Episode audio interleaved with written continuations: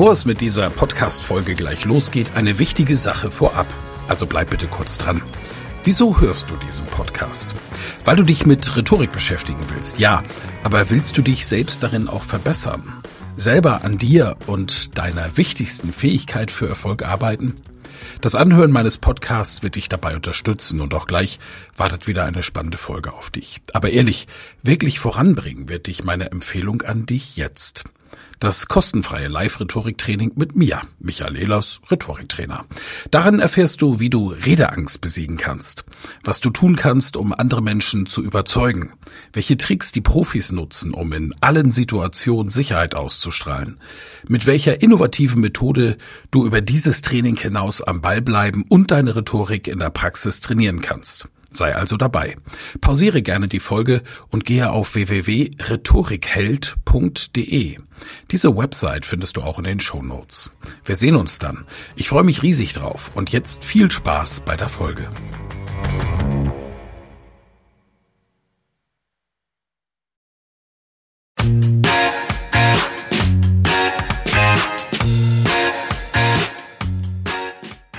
Ein herzliches Willkommen zu einer neuen Folge des Sales Podcast, dem Podcast für alle Verkäufer, Selbstständigen, Führungskräfte, Marketinginteressierten und Existenzgründer von und mit deinem Gastgeber Tobias ein. Ja, herzlich willkommen zu einer neuen Ausgabe des Sales Talks, des Sales Interviews und heute habe ich keineren geringeren als Michael Ehlers im Interview heute. Mensch, ich wollte mir eigentlich noch das Buch von ihm hinlegen, dass ich gleich mal in die Kamera zeigen kann, aber da ist sowieso nur sein Gesicht drauf. Ah ja, perfekt. Also wer jetzt die Videoaufnahme sieht, man sieht es in der Kamera. Michael Eders, seines Zeichens Rhetoriktrainer Nummer eins in Deutschland. Und wir haben heute ja das Vergnügen zu schauen, ob es einen Zusammenhang gibt zwischen Rhetorik und Sales, ja. Und äh, was ich so liebe an Michael sind einige Sachen. Also einmal natürlich seine fachliche Kompetenz, aber er kommt auch aus dem Norden, ganz aus der Nähe von hier, ging sogar mal in die gleiche Schule wie ich und wohnt jetzt ganz im Süden. Und äh, Michael ist auch, äh, findet auch eine Mannschaft toll, die ich auch toll finde. Und von daher herzlich willkommen im Sales-Interview Michael Ehlers. Freue mich. Hallo an die Hörer und hallo lieber Tobias in meiner alten Heimat. genau, Schwartburg war das, ne?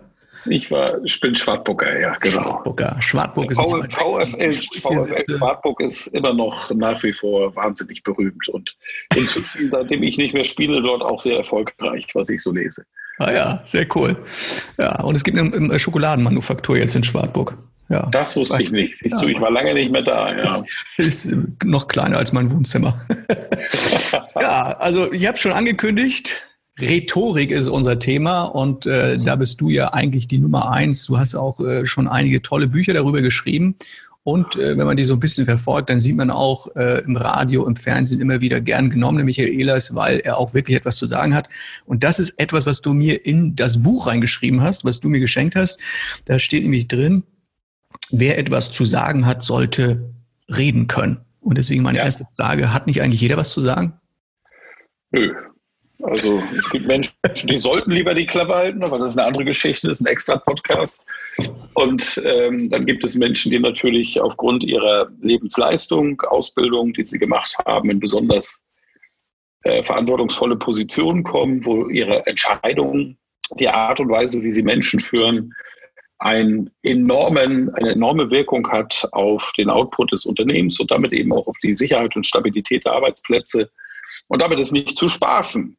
Leider äh, spaßen aber viele damit, ist meine Erfahrung. Und ich will mit meiner Arbeit meinen Beitrag dazu leisten, dass die Kommunikationskultur in den Unternehmen besser wird. Und deswegen sind meine Zielgruppe äh, oder gehören zu meiner Zielgruppe hauptsächlich Unternehmer, Führungskräfte, Persönlichkeiten des öffentlichen Lebens, ähm, Menschen, die also wirklich etwas zu sagen haben, mhm. deren Wort auch Gewicht hat. Denn es ist nun mal ein Unterschied, ob jemand, der keine Führungsverantwortung hat, ähm, in eine Kneipe geht, sich zwei Bier reinkippt und etwas sagt, oder ob der Bürgermeister in eine Kneipe geht, sich drei Bier reinkippt und Blödsinn erzählt. Das mhm. erste hat keine Auswirkung, außer auf die Betroffenen um einen herum, die sagen, naja, da hat zwei Bier getrunken. Wenn der Bürgermeister oder ein Politiker anderer Couleur das macht, dann äh, hat das natürlich direkt große Auswirkungen, wie wir auch immer wieder in den Medien sehen, wenn die da Blödsinn machen. Ja. Also Rhetorik ist ja, weiß ich nicht, so als Laie würde man vielleicht sagen, so ja, Rhetorik ist, äh, ja, wenn man gut reden kann, aber Rhetorik ist ja eigentlich noch mehr. Was, was würdest du sagen, zählt eigentlich alles dazu zu Rhetorik? Rhetorik ist äh, die Kunst der Rede. Und wenn man gut reden kann, das ist ja schnell dahingesagt, aber die Frage ist ja, in welchen Situationen reden wir? Wir beide produzieren jetzt einen Podcast, da gelingt es uns hoffentlich, kurze Sätze zu sprechen. Uns gelingt es hoffentlich viel Inhalt und eine gute Struktur zu schaffen. Und das ist natürlich Rhetorik. Du hast dir vorher Gedanken gemacht, ich habe einen kleinen Zettel entdeckt, wo du dir ein paar Notizen gemacht hast, damit dieses Gespräch eine Gliederung hat.